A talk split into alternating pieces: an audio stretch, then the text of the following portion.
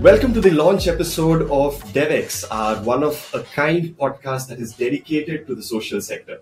Now, the entire goal or focus of this podcast when we when we conceptualized it was really to help each and every one of us eh, in the social sector on our growth and, and fundraising journeys. So on this podcast, we will be speaking to CSRs and other donors in depth so that we may understand really what it takes to work with them in an applicable and actionable way. Yeah. Uh, we may also speak to rockstar fundraising organizations so that we can, you know, really learn their secrets and, and find out what makes them amazing fundraisers. Now, having said that, this is not going to be a very formal and serious show. I think the sector has way too much formality and seriousness already. So we're going to try and keep it more fun, more conversational, uh, real conversations with real people that matter uh, over a cup of coffee or a cup of tea. Yeah. So think of it as fun with funding, right? Now, our first guest, having said that, our first guest at our launch episode is truly, truly a CSR veteran. She has set up what is now one of India's biggest CSR foundations and led it for over 22 years now. They work in 12 states and across 53 districts of the country, and they transform the lives of rural India in the most fundamental, positive, and meaningful ways. I am also fortunate to call uh, her a friend and a valued advisor to Viva. Uh, she's also easily, easily one of my favorite people in the in the social sector. So, without any further delay, I would love to welcome Mrs. Pearl Tiwari, CEO of Ambuja Cement Foundation. Uh, welcome, Pearl. Thank you so much for for joining us and literally launching uh, DevX. Thank you, Varda. And I don't know what to say. Oh my God, these are too warm uh, you know, uh, words and an introduction, but I'm delighted to be your first guest and be here with you to launch this uh, podcast. Awesome. Thank you. Thank you so much, Pearl. So, so let's jump right into it. So, uh, for the people listening in, why don't you quickly introduce uh, Ambuja Cement Foundation from, from your vantage point? Tell us about your work. What is it that you do? What are the areas that you focus on? Just introduce Ambuja Cement Foundation for us? So we were started, the Ambuja Foundation was started as a corporate foundation by Ambuja Cement way back, uh, you know, almost 25 years ago. Um, precisely because the kind of geographies in which Ambuja Cement gets its permission to do its mining and to set up its plant are so back of the beyond that there is a huge population who gets impacted both positively and negatively once uh, the plant starts there. The idea that the founder management had was that if we want to be in business long term, if we want to really make sure that as we grow in business, people around us also prosper. So they see us as, uh, you know, the right kind of people in their backyard. Uh, the only way to do that, they thought, was direct community engagement. And uh, uh, luckily, the visionary uh, management also believed that this needed a core set of skills. So this is not something that can be relegated to uh, you know, some philanthropic minded uh, engineer from the plant, but has a set of skills for community engagement that is required. And that is how we came into being.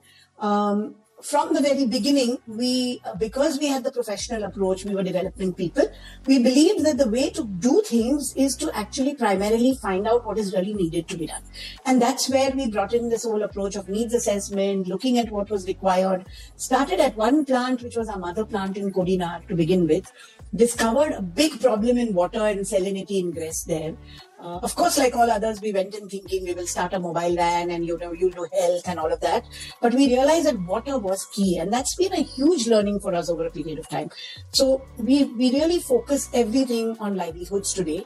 Uh, today we are of course across every one of Ambuja's plants, working on water livelihoods, whether it's agro-based, looking at skill training, working a lot with women. We do believe that women can be fantastic change agents and working with them uh, through a traditional mode, but also bringing them into large federations, uh, making sure that healthcare is one of our important verticals. So these are some of the things that we really do today across Ambuja's geographies and now luckily across many others as well.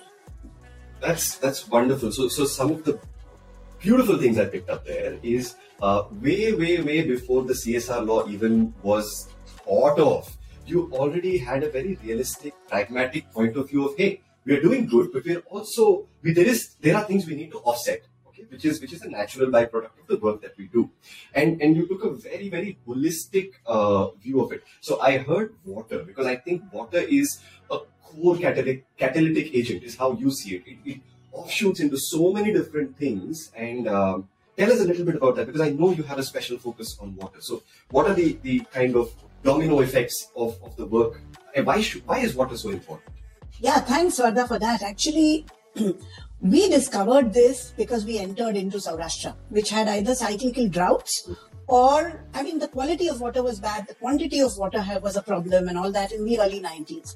And we realized that, you know, um, um, while, you know, most of us believe that and I'm not taking away from education or health or any of that. I know those are very, very important trust areas. But there is an inherent belief in belief in most people that you know if you solve for education, you solve for everything. What we've discovered is if you in rural India, if you solve for water, a lot of other things fall into place. And we've seen this happen. We've seen communities transform. Because when there is no water, what are people doing? I mean, first of all, health is at stake. In, in Saurashtra, for example, we had several um, people falling to the kidney diseases because of salinity ingress. We had tremendous waterborne uh, diseases in the area. So there was a health problem. Agriculture was at an all time low. Today, that is one of the most fertile areas we have in Gujarat because we've solved for water. So between salinity, quantity, uh, conservation and of course then working with the community to mention uh, to to mention to them that if we conserve water we've also got to be judicious in the way we use it. So both the supply and demand management of water is what we brought in. And that like you rightly said has directly led into not just health but into livelihoods. Today i'm so proud that those communities where we've solved for water are taking 3 to 4 crops a year from that one rain fed crop that they were taking earlier. And because of that, today women are not ferrying water. So women are doing something far more productive. We are able to get them into micro enterprises. We have every child in education. The girl child doesn't need to walk with the mother to get water for the family and the cattle. She's doing because water has been solved for. So for us, and today I'm very happy that all over the world, in fact, water sustainability is being seen as a very, very critical issue. I don't believe there's a single place in India where there's no problem with water. You may have a high water table, but is the quality right? Are people using it right? we are going to be in a tremendously difficult situation if we don't work with behavior change of the way we're using water. So for us, water is key and we believe that everything else interlinks with it. But what you also said, and I liked very much, is that this was way before the CSR came into being. And neither did we use these buzzwords of CSR or sustainability. But what we meant was just that. Long-term business is sustainability. Community engagement is good social responsibility. So we did all of this then without really having all these buzzwords in our, uh, you know, in our parlance. Uh, but today we are very happy that we, we've, we've been able to transform a lot of the communities that we work in. Absolutely. Language can follow, you know, the intent is what, what sets the, yeah. the course. And, and you know what I really like though, when you speak of buzzwords, there's a buzz visual that you just shattered with something that you said that women are no longer ferrying water. To me, that is that visual of women carrying the matka on the head or on the side is something that is so associated with rural India, not just in India, but everywhere across the world. You know, it's that, and that they're not doing it anymore. Wow, kudos. So, uh, Pearl, having having focused on that, now let me uh, refocus, okay? Because it is not just water. I know for a fact that not only domino effect, but you work in definitely water. You work in skilling you work in women empowerment directly. You have health programs that are phenomenal. Again, the health program that you have predates the ASHA uh, yes. program of the government and is very, very much along the lines of that. So you, you're doing actually, uh, we're working in half dozen areas which are super critical to, to rural India. So tell me, so tell me, that's what you've evolved over, let's say, the last two and a half decades of work. What is the future of Ambuja Cement Foundation like? What is your vision? Where are you going to? So for us, uh, now we have the models in place. Like you rightly said, you know, whether it's health through our frontline Sakhis or whether it's water mm. uh, through community participation and contribution, and of course the committees we formed, um, or whether it is working with women and you know moving them from self-help groups to federations where they're not just looking at uh, micro enterprise and economics that they are, but also at bringing about some amazing social reforms, which as outsiders we could not have done. We have a lot of models in place.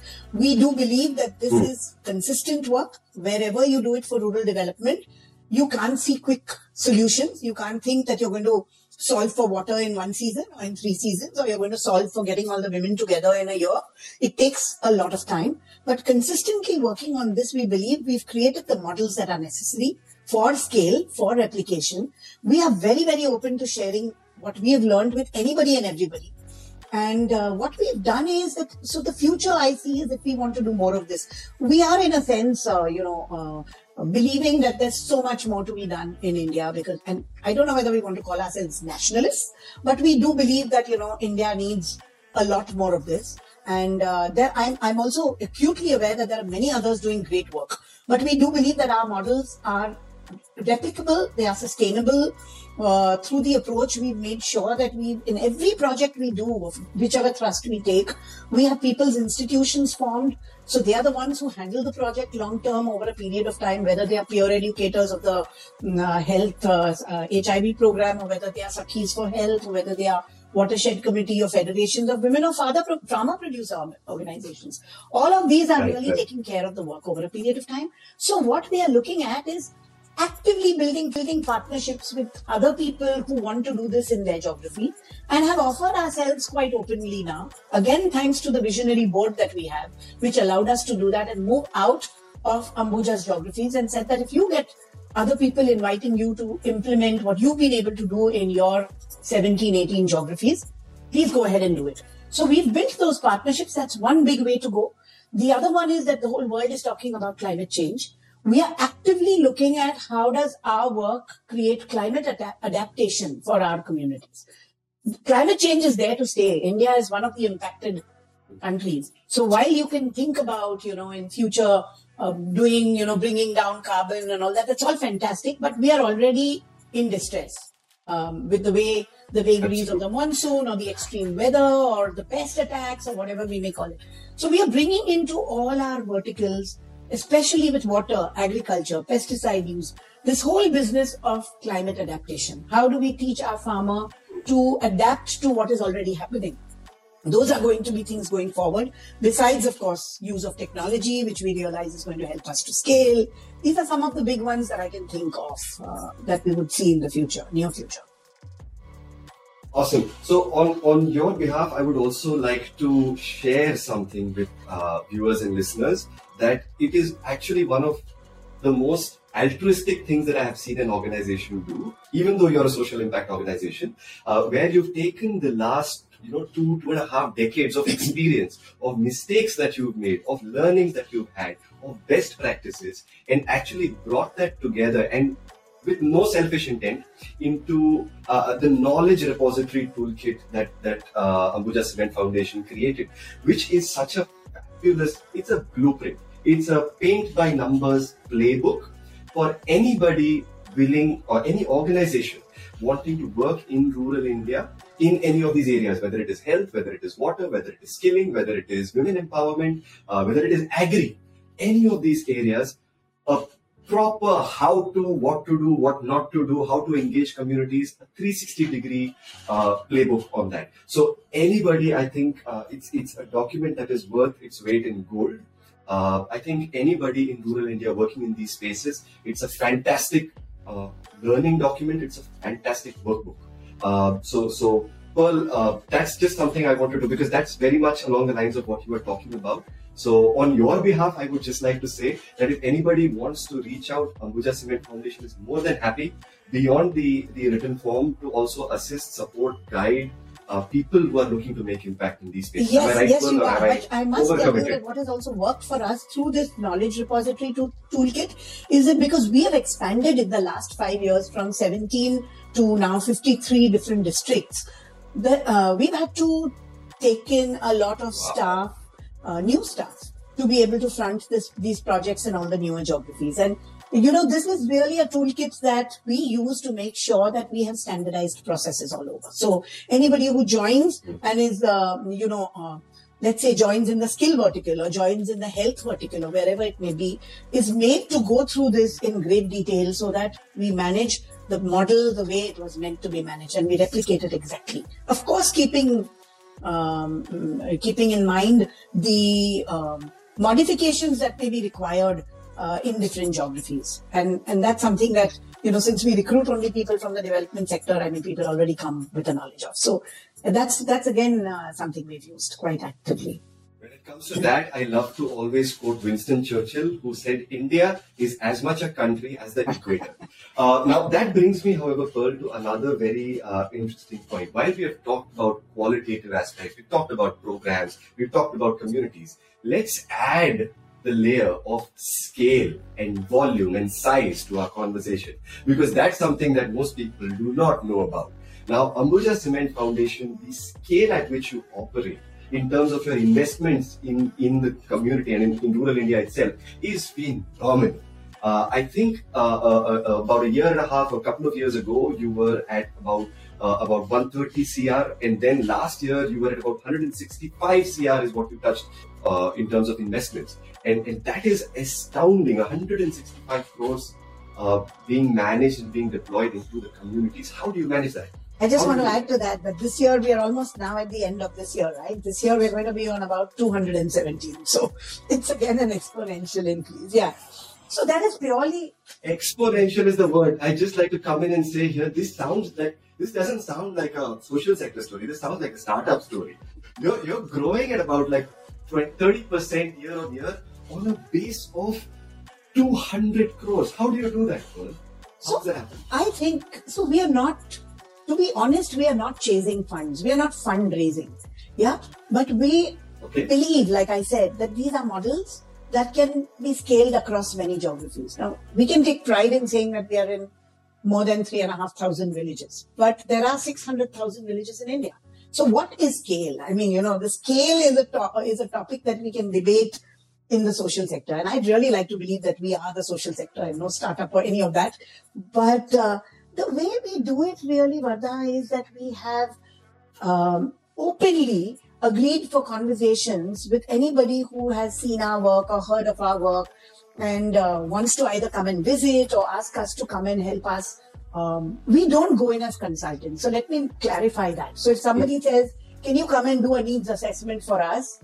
that's not something we are interested in. I mean, if somebody says mm. this is an area that we like this kind of a model of, uh, you know, integrated rural work, or even for that matter, focused work. There are some uh, corporates today who want to do only work in skilling, or only want to work on organic farming, or only want to work with women. That's fine. I mean, there's so much to do in India, and we have models for all of this.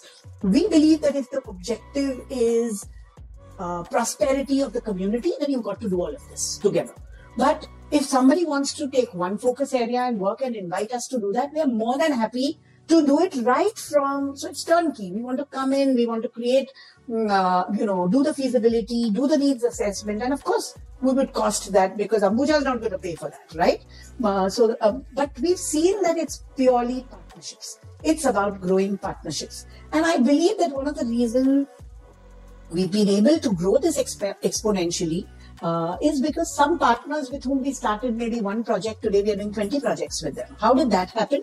I think it's one, serious, honest work on the ground with integrity. Two, data. I think corporate India and I think funders are looking for impacts. Those days are gone when, you know, people out of charity want to give you a few lakhs and say, you know, I have this extra money, so just spend it. Even if they have that extra money, they want to know what you did with it. And, and rightly so. And we believed in impacts for a long time. So I think about eight years ago, we went uh, before people were, I mean, I'm sure people were talking about impacts, but at least the law uh, and uh, corporate India was not talking about it so seriously. Um, it was in its absolutely, infancy. Absolutely, was, but we went ahead and uh, spent a very large amount of time of a very senior team to develop an entire customized monitoring system of our kind of programs. And that helped us to, again, we believe that um, monitoring cannot be done by one or two people. They can lead it, but everybody has to be able to document what they're doing. So we went out there and we trained all our field staff on how to document. So to give you an example, if a if a young field officer is conducting a training of farmers and he wants to document what was the training about? How many of these farmers adopted the training? Why didn't those who did, didn't adopt it didn't?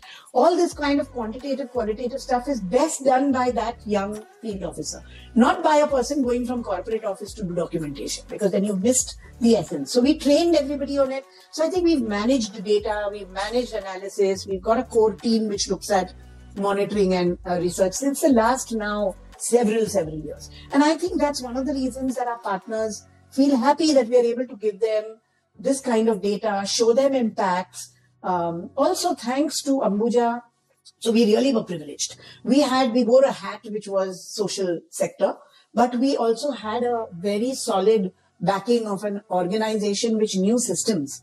So it was Ambuja which helped us with the right governance, with the right MISs very early. And so today, we are able to, different funders want reports in different ways. We are able to give them that. So we've got integrity, we've got governance, we've got systems, we've got impacts. And I think this helps us deepen relationships with people who are uh, already our partners and bring in newer partners as and well. And I, I think that's really the key to it all. But like I, like I said, we are not going out there and saying, oh, we want, uh, you know, we need more funds. We have just enough and more on our plate but we're very happy to work with you. Quote, I will quote uh, Baba Ranchod Das and uh, Phunsukh Wangdu of Three yeah. Idiots here. It's like what you've actually done is that you've done that as an organization where you've chased Kabiliyat and Kamyabi is chasing you. So what I what I hear is three big things. One is the team, okay. Uh, then I hear is data, and data. There is a very deep point there where you've actually managed to get the DNA of data into your last mile working on the yes, That's very, very different. Because I've seen, yes. So I've seen organization come up with systems, MIS, but the last mile hits it. There's a lot of inertia, there's a lot of pushback in following it. Right? They will do it as a, they will follow as a last resort. So you've changed that. And lastly, systems. Systems and processes that are flexible, uh, that are agile, where again, the other thing that you said, you're able to give your data uh, in the context yes. of the donor. So they may want it in another way. You're able to do that. I've seen entire organizations go helter skelter trying to, they have the data, but how do they interpret it? That's yeah. hugely challenging. So for any any NGOs out there that are looking to up their fundraising game and grow bigger, I think these are three huge uh, takeaways that that we can uh, we can take from Ambuja Cement Foundation. Yeah. So awesome. Uh, another small question that I have, this is more in the, in the space of org building uh, is team, on the team front. Now, I know your team, right? I have that insight of, of seeing them for so many years. Now, how do you find such talent? One, how do you train such talent? And how do you retain such talent? Anything you have to tell us on that so that uh, you know it can really benefit but let me tell you, first of all, let me begin by saying that what we are today is thanks to those foot soldiers. It's thanks to that team on the ground. I mean, we have a phenomenal team. I mean, I, I, am glad you said that and you've met some of them. Um, but let me say it's not easy. I mean, we've also made those errors of going to some of the best schools of, you know, development and uh, trying to bring people from there to, you know, do the right strategy. I've done, I made those mistakes 20 years ago. And let me tell you, while those people may come in with great skills, they are not the kind who we can retain in rural geographies. After a point, you know, they want to leave, they want to get back to urban. We finally decided that we are going to take people from very ordinary universities, rural universities, a rural department of social work, a rural department of rural development, agri universities, because we have so much work on agricultural livelihoods, soil and water conservationists, all from these we, of course, I must admit, do have people from some of the um, uh, bigger universities as well, but the masses of our people come from this. And then that means that we've got to groom them, train them. So there's a lot of on the job training. If need be, we send people to our other locations for orientation training. We do consistent training with, so those who are working on water we do try to, of course, COVID stopped it a bit, but we have got back. And one of the things that COVID taught us that we can do so much virtually now. And so we do these constant trainings where we bring external people, we have our internal experts, um, you know, and so there's tremendous emphasis on training, training ourselves and side by side training the community members. We are very proud that today we have a model uh, in some of our uh, thrust areas where we Uh, we have a lot of what we call extension workers, field facilitators. These are young people with a BSc in agriculture, living in a village, actually working on our Better Cotton initiative. So we've got a very large part of the team which is very rural, uh, may have come from a very ordinary university and has today re- we, are able to retain them. I'm really proud that while we are about I mean, as a, as a foundation, we may be about 30 years old, but our real work is about, uh, you know, 23, 24 years, uh, uh, you know, professional work is, and the way it has grown is since then. And I'm so happy that, uh, you know, we are giving away um, long service recognition awards to people who've completed 20 years. So uh, it's, we do have, obviously we've done something right. Uh, you know, for us, the team is really, really important. And I think we spend a lot on um, on that, um, on the team feeling that sense of ownership. So I think, yes, team is not easy to find.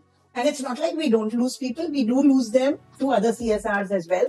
But now we are fairly resilient to that. I mean, we've got a very good second, third, fourth, fifth layer. And now uh-huh. started to believe that if somebody leaves, it's an opportunity for somebody else to grow. We also have that uh, uh, internal, uh, shall I say, system where we try to look at IJPs as far as possible. So if there is a uh, an uh, internal job posting which helps the person who may not have been totally groomed for a position, uh, we give them mm-hmm. six, eight months with a lot of support to fit into a position if they can, and only then give them that promotion. But we've developed these little systems which give a sense of growth to people as well. They're not little. This is the, the good devil in the detail. So this is something really, really, really important for uh, organizations in social impact to take away saying how do you build your your organogram in a way that you know you are de-risked from from attrition so to speak? It's it's really nice. And also how do you how do you help them up along the ladder? Exactly. so everybody sees a growth path. Exactly. Normally people don't people leave when they see stagnation. There's nowhere to go right? So this is really really useful so, so Pearl, actually, you've given us so much in terms of, of building, in terms of how you actually even deliver uh, what we like to call donor delight. Right? It's it's uh, it's something which is why donors are. You said you started working with one donor on one project, but now you're working with them on twenty, which is which is phenomenal. So many times I've heard NGOs talk about the anti-incumbency effect, right? But this is like the opposite of that. You're like donor darlings. So wonderful. Uh, I also want to understand a couple of things from you, Pearl, because the climate angle and the climate nuance to the work that you're doing is very interesting.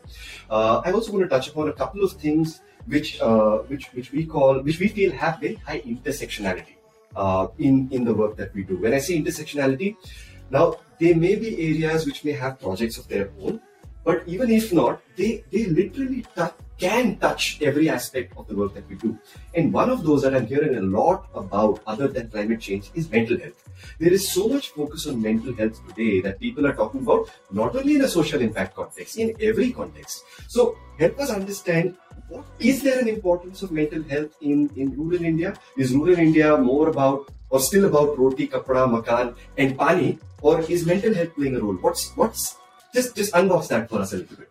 Yeah. So let me tell you that it's been a tremendous learning for us in the last three years. Um, okay. So we let's take health in general. We were working on maternal and child health because that was a critical area. Uh, you know, like you said, well before the ashas came into being, when we had our sakhis and we had tremendously high rates in some of our geographies uh, of infant mortality and maternal mortality, and almost 80% children were being delivered in the homes in very unhygienic situations. We've been able to turn that around through our Sakhis totally. Today we have 96, 98% in institutions. The few percentages that we have at home are because they went into pre-labor or, uh, you know, they couldn't get them to a hospital or whatever it might be. Exigent circumstances. Exactly, exactly. But uh, we, a few years ago, so let's say about four or five years ago, we actually embarked on moving with these Sakhis from um, maternal and child health to non-communicable diseases because we realized, and I, many of us have now realized, no longer are hypertension and diabetes the diseases of urban India. They have hit rural India badly, and there is not enough happening there on this. So when we entered NCDs, we were very sure that it's hypertension and diabetes that we would work it.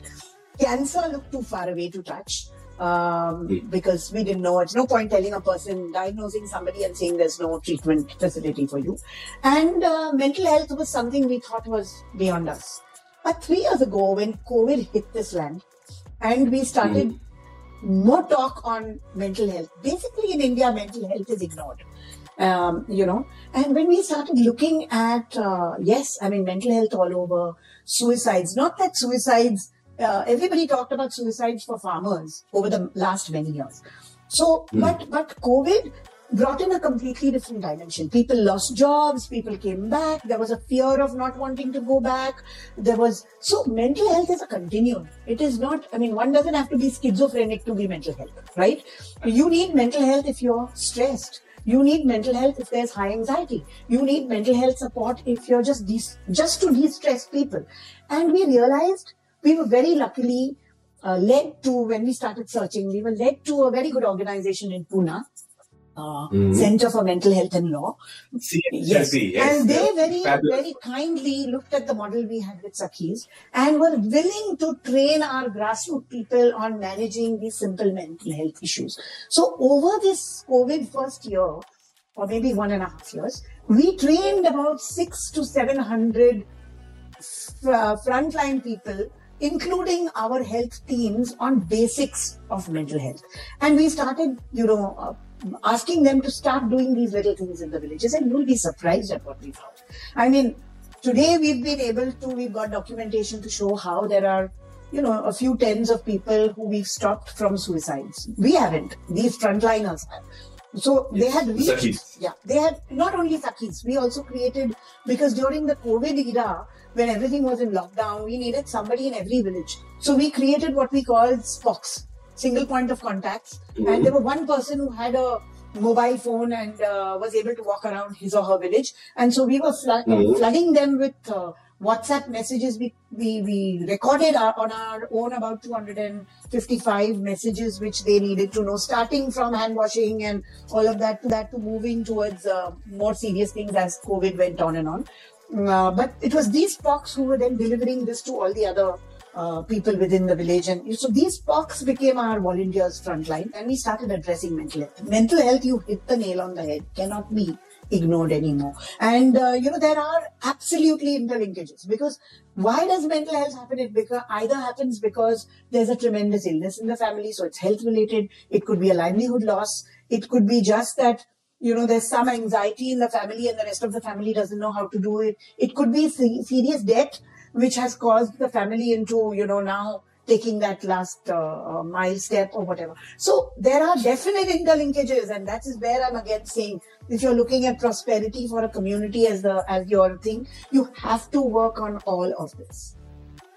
Absolutely, absolutely. No, in fact, even I was reading something very interesting around around climate action, and it was so nice that how they basically uh, explained it was even climate change, right? Uh, the, the climate impact creates a spectrum of distress. And every single point in this spectrum of distress fans out into possible mental health issues. Right? If somebody's crop has been affected, exactly, right, they're in an existential crisis. Exactly. And then it's it's so difficult. Or if in coastal areas in Kerala, there the the fish uh, uh, migratory patterns have changed. So they're taking their boats out, but there is no catch. Now this person has nothing, no idea what to do, right? So, so, so important. And so, again, it's a testament to ACF that you're taking all this organically into your programs. And even two years ago, you suddenly incorporated it, made it part of your DNA, made it part of the programs that you do. Uh, I think, I think superb uh, case study for, for, for all of us to pick up and learn from. The, the second area of intersectionality that I wanted to speak to you about, Pearl, was again technology. Right now, technology is another area which has the potential to touch every single aspect of what we do and uplift it and take it to another level, make it more effective, make it more efficient, make it leaner, quicker, more impactful. So, what has ACF done? Uh, what's ACF's outlook to technology? What role does it play in your programs? Uh, how do you look at it? The technology uh, piece, I think we should have done more. Uh, we have started a little bit of work. Uh, we, there is complete recognition in the team and the leadership team and all of us that technology is something which will help us to scale much further. I must admit that, you know, there are startups all over us. Um, unfortunately, very often we've not been able to work at a, an appropriate price point because we always, you know, start weighing the costs of technology to the other work where the money can be spent, where we consider is better spent. But having said that, in some of our, so we're using technology for sure at the back end for all our you know, all our organizational work. So, of course, we have technology for finance, for HR, to manage all the systems that I talked about earlier. But let's take the example of skilling. Hmm. You know, skilling is not from our 53 villages, right? We have people coming from all over the place. And there are so many more villages we touch because of the model we have in skilling and we have these youngsters coming in we wanted to bring them all onto one database. We've used a very, we've created a specific software which has helped us to, you know, create the necessary dashboards for other programs also. But in skilling, we have a, a kind of an intranet and an, uh, you know, something which we can use at our end, but also something that externals can use if they want to update their data. And, you know, ex-students, we've now got an ex-students association that we've created uh, with chapters all over India. And, you know, uh, we are managing that with technology. So skilling vertical has definitely used technology to reach out to people, apart from the fact that we're using the usual, you know, social media for uh, um, even something as simple as Facebook. Yeah. In fact, I was actually, one of my questions was because you had the rare experience of working with one of India's biggest industrialists. I was going to ask you what that was like, but you actually oh. answered that, I don't know, partly uh, in such a beautiful way. So what was what, anything else? What what did what was that like? What was Mr. Narotam Sekhsaria like? And he was he was I think uh, instrumental in bringing you to ACF and, and, getting you to set it up and take it off uh, the ground, right? Oh, absolutely. I mean, I couldn't have asked for more, honestly. For me, I meandered into this corporate uh, space. I was a, factor NGO person, as I call it. You know, I mean, I was, uh, you know, I've worked with, uh, no, in uh, in the NGO sector. I started my career in the sector of disability, and then I also taught at the Tata Institute and all of that.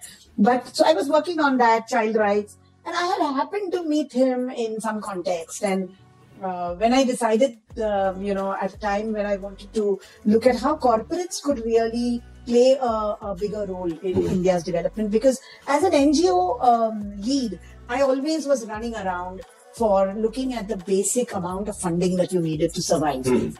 I felt the corporate sector had uh, a lot of money, but were not doing enough. Mm. And I thought, again, it was just one of those, like I'm saying by default, that I said, let me give it a shot. And I met a few uh, people in the corporate world. And luckily for me, Mr. Sekhsaria was one of them. He was very candid that we've set up a foundation, but I think we're doing ad hoc things and we need to formalize that a little more. And, uh, uh, you know, you coming from the space of having worked for 15 years in uh, NGO, if you want to really come and help do that. So I started like that. But working with him was a dream because besides being a visionary and, you know, uh, where I felt that he got it. I mean, he was not a development professional, but if I gave him an example of why this is not um, working. Uh, to give you an example of the Sakhis, which I talked to you about, right. the infant mortality, maternal mortality was so high. And uh, all we were doing as a corporate foundation was having mobile vans to do curative work, uh, sending a doctor in uh, once in a week. And I felt that wasn't working because if the van is scheduled to come on Monday and a child is got diarrhea on Friday, the family would tend to wait and it would be too long. The child would be dead by Monday. And that wouldn't, uh, that's something that didn't, uh, that's something that bothered us and we really wanted to you know do something about it so at that time i remember going to him and saying you know this is not working and i really want to bring in a frontline model where we can bring and i discovered an organization and foundation for uh, research in community health frch which really had a model of course they were a health based so they had a Dr. Antia who was the head of things. We hmm. were not a health-based uh, organization, but they were willing and they held our hands for two years till we really got the right Sakhis in place, trained our first lot of Sakhis, trained master trainers, and then the rest was history. But this started because when I took it to Mr. Sekhsaria, within two minutes he got it. He said, I understand that. I mean, I am myself from rural India and I know that, you know, health is a big issue for maternal and child health. And if we bring it to the doorstep, there's nothing better we can do. We are never going to be able to get enough doctors in rural communities. This is just an example. And like I told you, you build your confidence with a person who allows you to fail, who believes in you. He absolutely believed in me when I joined the company. for the skills I brought to the table and was willing to, you know, uh, support me in everything I wanted. So I think for me it was a, a dream, and I think we set many benchmarks in the bargain, mm. thanks to his vision and his belief in all of us. And I, I couldn't have asked for a better way to start my corporate career.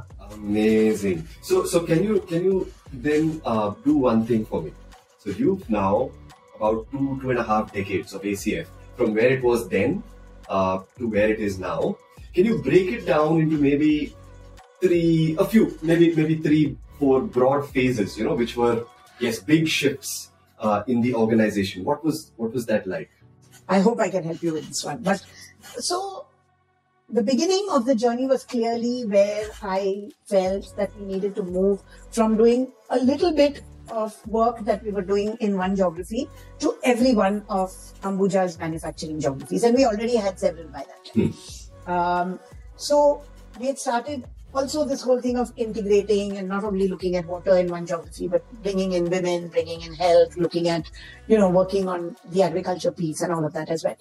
And so moving it to every geography meant going to every plant and explaining this to a plant manager or a unit head. Mm. And so the first phase for me was all about people not understanding what this was about, um, using the language of, you know, we are slogging our, uh, uh, at, at our plant level to make profits and you know what is this expenditure we are doing so it was always expenditure expenditure expenditure i think 10 years from then uh, that entire language changed to this is our best investment wow. so from expenditure to investment to me that was a very big one in the first place um, if you asked any of the unit heads who worked uh, you know with us in those years Mm, they would all tell you how, you know, because of the sincere work, community has started believing in us so much. And again, the word we use today, the phrase we use today is license to operate, right? Mm-hmm. In those days, we said winning the goodwill. It wasn't just goodwill. It was really wanting you to be in that geography. So, you know, you must be aware, Varda, that in India, in the manufacturing industry, when you're setting up a greenfield or a brownfield project, uh, there is a very unnerving process called the public hearing, which a lot of uh, corporates are a little wary about because you know sometimes you have unscrupulous, uh, you know, uh, environmental activists or uh, local people, who, politicians, somebody who wants their pound of flesh, who comes in there to that public hearing, which is called by the collector, makes very negative comments. Mm-hmm. The collector hears those for us, over a period of time, all we had to do when there was an expansion of a plant or a new plant was to tell our people that, you know, there is this public hearing in the collectorate and we'd like you to be there. Mm. And we've had amazing experiences where uh, you know, somebody would bring in a point saying, oh, cement means very dust, a lot of dust, it'll be a dusty plant, your cropping will go. And you'd have a whole bunch of people saying, nonsense, come to our villages and see, we've got water, it's not there in the neighborhood. And this is community. This is community. This is all community, all community. So you don't have to, you know, you don't have to manage community. You just have to bring them there and they speak for you. And that doesn't happen if you're not. So we've really coexisted, I would say, with the community. So I think that was the first phase of, I would say, um, you know, moving from, like I said, expenditure to investment. The second was, I would say, when we first made that transition and we became a Holcim uh, company, where the whole concept of CSR in the West is so different their whole thinking was that this is philanthropy, this is not CSR. And convincing the boardroom, again with the full support of Mr. Sekhsaria, some of our senior whole-time directors. We had Mr. Kapoor in those days. We had our Mr. Neotia, who was the chairman at that time, another, uh, you know, uh, founder along with Mr. Sekhsaria. These were people who stood with me in the boardroom every time I talked to the uh, the foreigner directors, you know, about why we are doing what we are doing. Mm. And it was very, very interesting. I remember we had a very nice person who was in uh, the Holcim in charge of um, uh, the entire Asia Pacific region, Mr. Paul Huben We started with these discussions with him, but he became a complete believer later of uh, of uh, you know what we were doing and how this was really good quality um, CSR. And I've had so many instances where I've been in meetings in Holcim, sometimes in Zurich, sometimes here, uh, sometimes in other parts of this region, where they've talked about us as their best case uh, in CSR. You know, so so that was another very big move of you know working with the boardroom, working with directors. I think it was good that the law came into being and brought CSR into the boardroom, but we had already had that experience by that time. And then if I had to bring a third piece, it would be the year 15, 16 when we started seeing that uh, corporates were now faced with this law. They didn't know how to go about it. Some were um, happy with the NGOs. Some were happy with the work of the NGOs, but were not happy with the way the audits were going, the impacts were coming.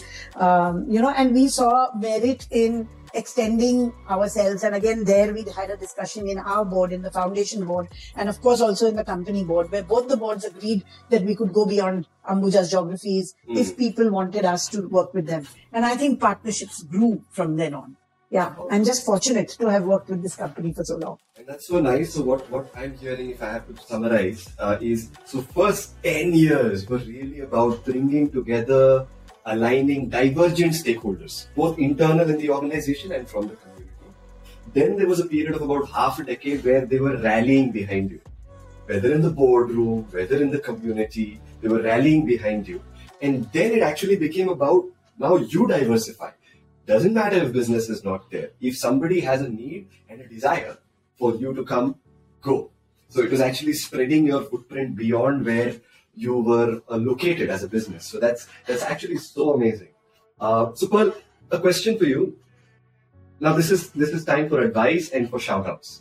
So if you had to give one advice to a 25 year old first jobber, second jobber who's considering okay. uh, a, a, career in the social impact sector, today, yeah. what would you yeah. advise? First of all, I would say that it's a beautiful sector to be in. Okay. There's never a boring day because there's just so much to do in India. So if you're serious about this and if you're wanting to, you know, pick up the right skills and do it right, just go for it. I mean, there's so much variety, and I think the people use the word uh, feeling good and satisfaction. But I think uh, it's far beyond that. It gives you a sense of pride of having played a small part in the development of the country. Mm. You know, I'm talking, of course, in my context. Mm. It would be different for different areas of uh, uh, of uh, development. But yes, it gives you. And like I'd say, there is never a boring day. I've had so many people ask me, "You've been in the sector, haven't you got bored?" Because I've been now in the sector for like 37 years. So haven't you got bored? And I always say, but there's no way to get bored. Today you're looking at water, tomorrow you. I knew nothing about water and agro-based uh, work, mm. but it's thanks to fantastic teams and experts that I've got on, on the ground that I learned with them. Learning, of course, for everyone continues through life, but I think there's just so much to do that there's never a boring day. So this is what I would tell a youngster. Wow. And tell us something. So you also Ambuja is a very unique organization, right? So you are a CSR who first started, I guess, deploying their own funds. You hit that ceiling. You exhausted, you broke that ceiling. And now you have so many people partnering with you, working with you, uh, and, and trusting you with their funds to deploy it in the best way, way possible. So, so tell us, uh, top of the mind, who would be two donor partners who, who are who you find a real joy to work with, who who are really amazing and why? Actually, it's very, very difficult to name one or two. I'll tell you why. So, we have been able to strike a very good relationship with NABARD. Now, NABARD is a bank for agriculture hmm. and rural development.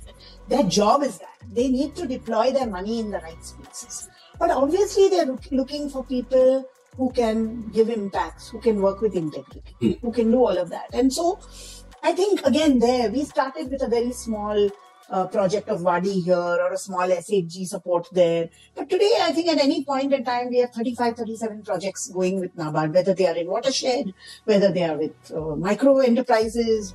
So, you know, I think that NABARD, we enjoy working with them because that's their job. And if we can make them also mm. deploy their funds right with us implementing, that's something that we feel very, very good about. Another one uh, and there are many, and you know, calling out names actually the danger is that you may leave out somebody very important. But the one I was talking about, where we started with one project, and uh, they obviously did their due diligence, they got into the depths of what we do. Um, felt us as partners, tried us, and have then moved towards doing so many, so many projects across so many geographies is HDFC Bank. They have many partners, but we work with them and we love uh, the fact that they really want to do um, good amount of uh, rural development which is what we are married to. We want to do rural development. We do not want to spread ourselves thin when somebody calls us to do a health project or something in an urban community. We don't really take it up mm-hmm. because that's not where our expertise is, and that's not. Uh, I mean, there's just so much to do in rural already. Uh, HDFC Bank has two types of.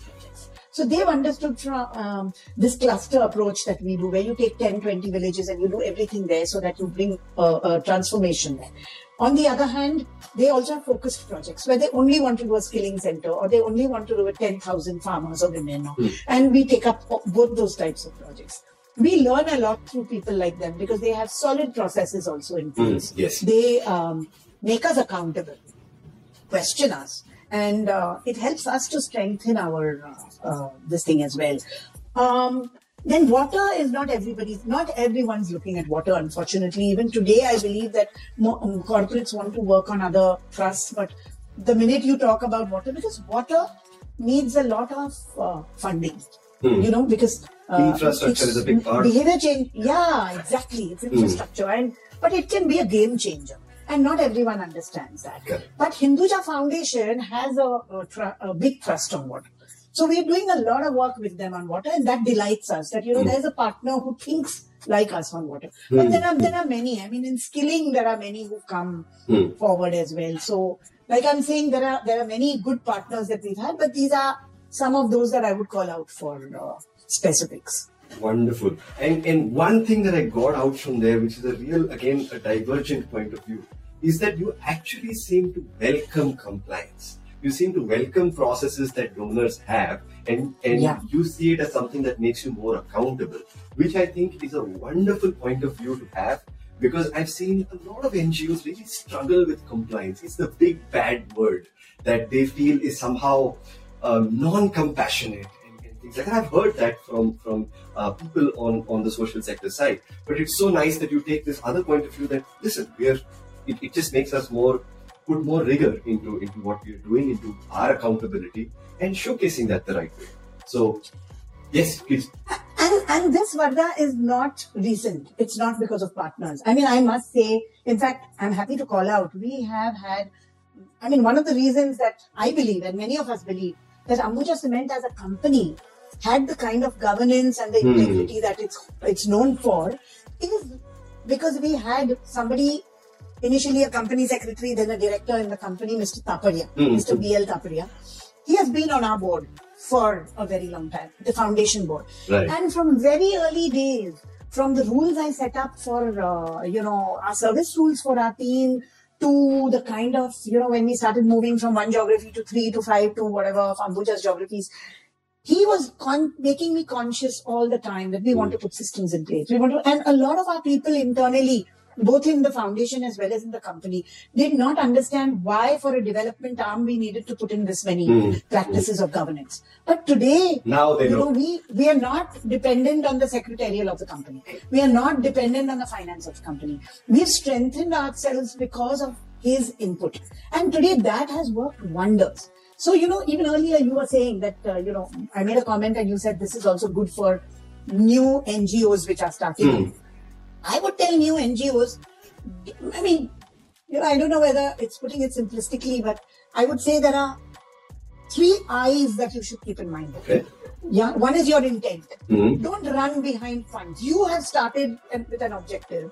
Let the fund come after you. I mean, don't change and meander away because the fund is available for something else. Mm-hmm. This is a mistake I have myself made in the past in an NGO, and I can tell you that it's better to, if you've got your intent right, mm-hmm. either you got a question if the funders are not coming your way, that something is wrong with your objectives, mm. or chase your own intent. So that's one. Mm. The second one is don't do anything without integrity. Mm. The, the world is watching, communities are watching, uh, your people internally are watching. We are in development. We are trustees of other people's money. Integrity, financial integrity, behavior integrity is a zero tolerance thing in Ambuja Foundation. Mm. I mean, it's sad, but there have been times when I've had to let people go because of integrity issues. Mm. It's very few. Mm. Over my 20 years, 23 years, it may have happened two or three times, but it's it doesn't make you feel good. But you cannot compromise integrity. And the third, I would say, is impacts. Hmm. Nobody is going to love you because you sold a great idea to them. Hmm. They may buy it for a while, but if you don't show the impacts, it's going to fizzle away. So I think that these three things is what we tried to do very sincerely in, in Ambuja, and I think that's what really takes us. Wonderful. Intent, integrity, and impact. I am going to write that down somewhere. That's that's superb. I think that's that's a good maha mantra for for anybody looking to. Uh, I don't know that, but that's my mantra for sure. awesome, Pearl. I uh, not for anything but lack of time. I know you are on a tight schedule, so uh, I, I just like to at this point. Uh, really, really, really thank you from the bottom of my heart for, for coming on board uh, and sharing such wonderful insights uh, and, and nuggets of wisdom with us. Honestly, I could do this for another hour, but uh, but but we will we will pause here. Thank you so much, Pearl. This was you were the most you were the kindest, most gracious uh, guest. Uh, thank you for coming and, and doing this and launching DevX uh, with us and, and for us. Thank you, Vardha. Don't say all these things. I, I get embarrassed. But thank you for having me here, and I thoroughly enjoyed the conversation as well. So thank you very much. Amazing. Thank you so much, Pearl. You have a wonderful day. Yeah, and we'll catch up soon. Take care.